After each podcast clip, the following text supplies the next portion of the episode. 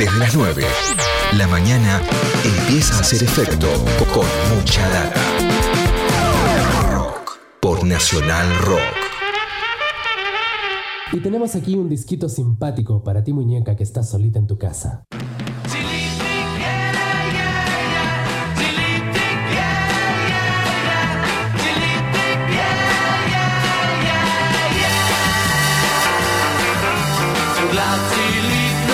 ¿Vos estás seguro que estos son los Beatles, Acevedo? Son los Beatles, claro que sí, pero cantando en alemán. Esto es el clásico de los Beatles, Sie lief dich. Mm. Es verdad. ¿Lo tenía Flora? ¿Lo habías escuchado? Sí, no, soy muy enferma. Eh, Cualquier cosa que pongan, yo la voy a reconocer. Yo, yo estaba muy seguro de que la iba a reconocer. De hecho, fue para mí un desafío eh, plantear esta columna porque estoy al tanto del fanatismo de Flora por los Beatles y además de los Beatles se ha dicho tanto que es muy difícil encontrar alguna novedad al respecto de, de la carrera de los cuatro de Liverpool. Pero estuve ahí buscando algunas cositas que por ahí no son tan escuchadas.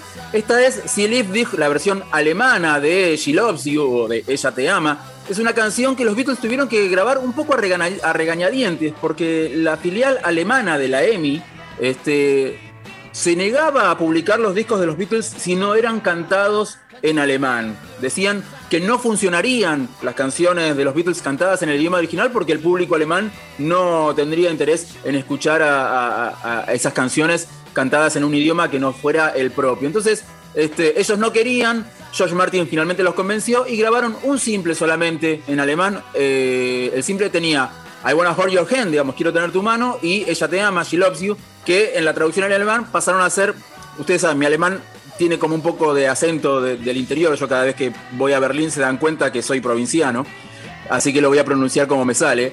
Come give me thine hand, que es, esa sería I wanna hold your hand, en realidad quiere decir ven, dame tu mano, esa es la traducción más, Sí. más cercana, y dich, que sí quiere decir ella te ama.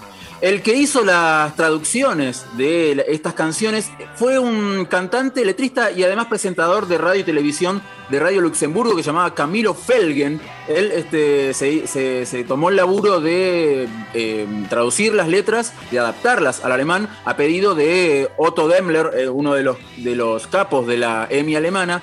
Y para llevar a cabo su, tarea viajó a París para encontrarse con los Beatles que estaban tocando, estaban haciendo unas fechas ahí en el Teatro Olimpia de París y más o menos les explicó este, las traducciones y les enseñó la fonética alemana, porque ellos están cantando algo que realmente no tienen ni idea de lo que están diciendo. Si bien los Beatles este, hicieron unas cuantas temporadas en Hamburgo antes de ser la banda que terminaron siendo, ellos nunca, nunca aprendieron a hablar en alemán. Eh, y, y- y para cantar estas, para grabar estas canciones, lo hicieron este, de manera fonética. Así, el, tipo, este, Camilo Felgen le dijo, pronuncien así, y ellos cantaron eso. Camilo esta- perdón, Camilo Sí. Felgen, el Ben Molar de ellos, ¿no?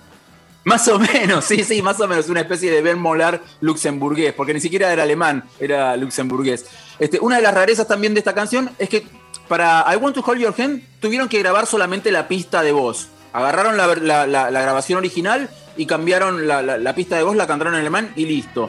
Pero para Claro. grabar eh, tuvieron que grabar la canción de nuevo porque la mezcla, digamos, la, la- el- el- el- la grabación original la habían borrado para grabar otra cosa encima, el- los masters. Había quedado solamente la, la- la mezcla, digamos, la bajada, que es lo que, lo que escuchamos en el disco, pero la, la- la cinta abierta, digamos, la sesión abierta la habían borrado, la habían usado para otra cosa. Eso da cuenta más o menos de la fe que le tenían este, en la compañía discográfica a los Beatles en su primera, en sus primeros años, digamos, en su primer momento. Así que tuvieron Claro. que grabar de nuevo toda la canción este, para hacer la versión en alemán. Qué lindo hubiera Otra sido, perdón, qué lindo hubiera sido si acá se hubiesen puesto firmes con lo mismo, ¿no? Y hubieran obligado a los Beatles a grabar en porteño, ¿no? Tipo, en vez de She Loves You, ¿qué metejón tiene con vos? ¿No? Una cosa así. Está hasta las Eh, Hubiese estado bueno, hubiese estado buenísimo, sí, realmente escucharlos cantar aunque sea en castellano. Ellos habían grabado este, para algunos demos que habían hecho antes de grabar su primer disco una versión de Bésame mucho, Claro. donde, Claro. a- eh, donde Paul canta algunas canciones en castellano, pero no toda la letra completa. Eso es lo más cercano que tenemos. Y también durante durante las sesiones del álbum blanco grabaron una canción que es más bien una broma, que se llama Los Paranoias, eh, tiene solamente esa letra, Los Paranoias, y un par de chistecitos más, que tiene que ver con una vez que compartieron escenario con Luis Alberto de Paraná y sus paraguayos en, en la Royal Variety de- de- de- del Palacio de Buckingham para la Reina, cuando fueron a tocar para la Reina, en aquel episodio de los de las entradas baratas a- eh, a- a- aplaudan y los de las entradas caras agiten sus joyas. Bueno, esa vez ellos compartieron escenario con una banda latinoamericana, eran Luis Alberto del Paraná y sus paraguayos, y este, mm, compartieron camarines un poco. De hecho, este, mm, eh, John y Paul le pidieron a Luis Alberto de Paraná que hicieran una versión de Bésame Mucho porque ellos este, eran muy fanáticos de esa canción. Y claro, como no les salía la palabra paraguayos, les, eh, eh, eh, les decían Luis Alberto and los paranoias. Este, que era una palabra un poquito más fácil. Y, y se ve que ese recuerdo les quedó hasta, hasta los años del álbum blanco y en un momento de, de distensión ahí en las sesiones grabaron una canción así en falso castellano que se llamaba Los Paranoias. Eso no lo sabía, Leo. Me alegraste el día con Muy un bien, mira. nuevo. Ah, qué bueno. No, qué bueno porque además este, fue algo que no tenía preparado, sino que este, incorporé ahora a la, a la columna en base al comentario que hizo Eddie sobre los Beatles cantando en castellano. En Sigamos con rarezas de los Beatles. Es tremenda, es tremenda, Leo, la historia. Paraguay, Paraguay y los Beatles, la verdad, me saco el sombrero. Bueno, Luis Alberto del Paraná es el único latinoamericano que compartió escenario con los Beatles en, alguna, en algún recital. Este, de Sí. todas maneras, tenemos en un ratito más historias de latinoamericanos con los Beatles. Primero, otra rareza de la discografía no oficial de los Beatles. One, two, three, four.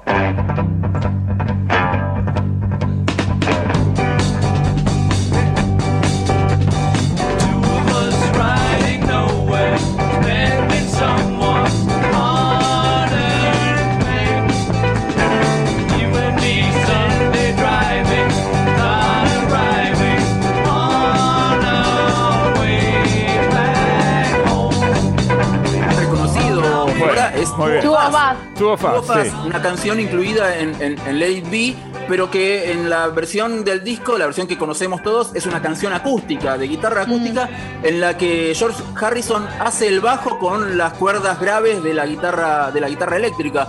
Pero esta versión es una versión de la cual se conoce muy poquito, aparece solamente un minuto y medio en la película Let It Be, que no es esta, esta misma versión que estamos escuchando ahora, sino es una versión en la que están ensayándola y Lennon medio que en algún momento se olvida la letra y morcillea un poquito, algo que eh, es, es un quilombo porque es una letra que se canta a dos voces, entonces medio que ahí lo distrae a Paul, y Paul para salir del paso en la parte del puente, en la parte de You and I have memories, imita a, a Elvis. Eso es lo, lo- lo- lo que se ve, eh, el minuto y medio que se ve de esta canción en Let It Be de esta versión de Two of Us en Let It Be. Sin embargo, este, aquellos que mm, hayan conseguido el pirata llamado Get Back, que es el pirata que reúne todas las sesiones de It Be, que originalmente se iba a llamar así, Get Back, este, en, ese, en esos piratas aparece la versión completa de Two of Us cantada así en versión eléctrica y un poquito más rápido. Recién les comentaba que Luis Alberto del Paraná y sus paraguayos fueron los únicos latinoamericanos que compartieron escenario con los Beatles alguna vez.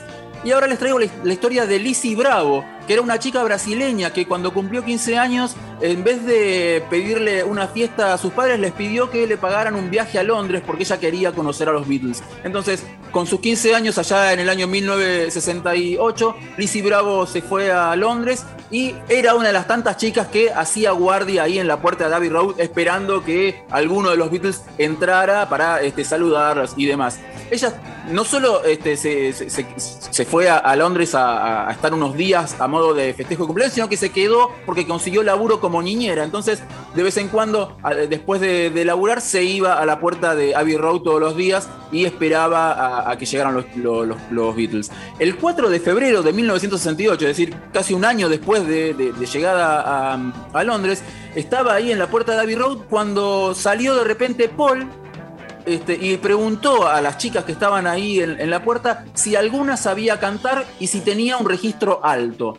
Lizzie había cantado como soprano en el coro de su escuela en Río de Janeiro y se ofreció, levantó la mano y dijo, sí, yo canto, yo canto. Sí, Junto yo también le diría que sí a Paul. Obvio, después vemos. Una vez que estamos adentro del estudio 2 de Abbey Road, vemos qué pasa.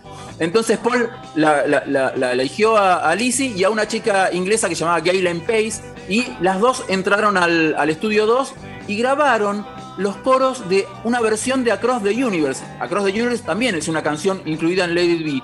pero esto era en, medio de las sesiones del álbum blanco. Todavía no, no, no estaba eh, en, los planes de los Beatles grabar Let It. Ella entró, grabó los coros, estuvieron dos horas ahí en la sesión, salieron y después nunca más supo de, de- de- de- de nada de lo que había pasado con, con las voces que había grabado. Hasta el año 69, un año después, cuando el- esta versión de Across the Universe fue incluida en un disco a beneficio de la World Wildlife Foundation, la Fundación Vida Silvestre, esa que tiene el osito panda en el logo. Bueno, esa fundación sacó un compilado para recaudar fondos para la fundación y los Beatles cedieron una versión de Across the Universe que es diferente a la que está en Let It Be, a la que salió después, dos años después en Let It Be, y que fue la primera que se publicó, y ahí están cantando Lizzie Bravo y Gaylen Pace, este, haciendo coritos, unos, unos coritos así muy aniñados para Across the Universe. Así que recién hablábamos de Luis Alberto del Paraná, único latinoamericano que compartió escenario con los Beatles, y Lizzie Bravo es, digamos, la única latinoamericana que participa en la grabación de un tema de los Beatles. Si quieren, escuchemos esta versión de, Across the Universe, una versión muy diferente a, la que salió después publicada en Let porque está un poquito más acelerada, la van a escuchar un poquito más rápida y, de hecho, a, raíz de esa aceleración está un poquito más este, aguda, digamos, está como un tono más arriba de la versión que conocemos habitualmente. Entonces, esto es Across the Universe, la versión incluida en el compilado de la WWF, la World Wildlife Foundation, que se llama No One's Gonna Change Our World, así se llamaba el compilado, y esto es Across the Universe, con la participación especial de Lizzie Bravo, una chica brasileña que grabó con los Beatles. A ver.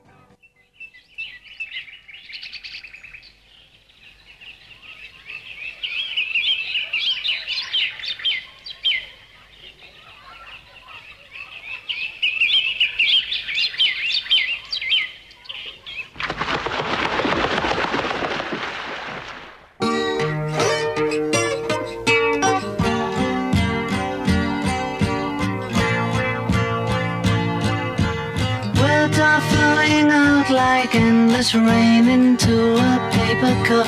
They slither wildly as they slip away across the universe. Pools of sorrow, waves of joy are drifting through my opened mind, possessing and caressing me.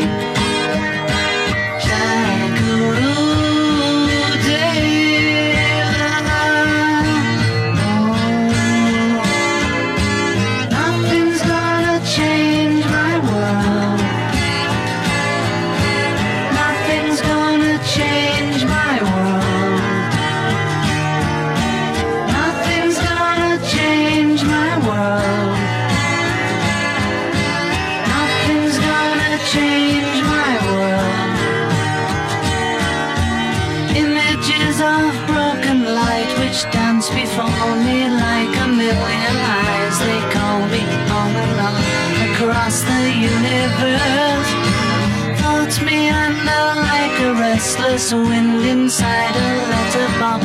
They tumble blindly as they make their way across the universe.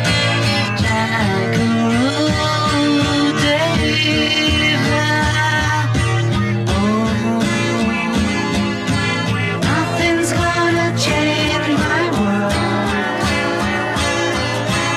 Nothing's gonna change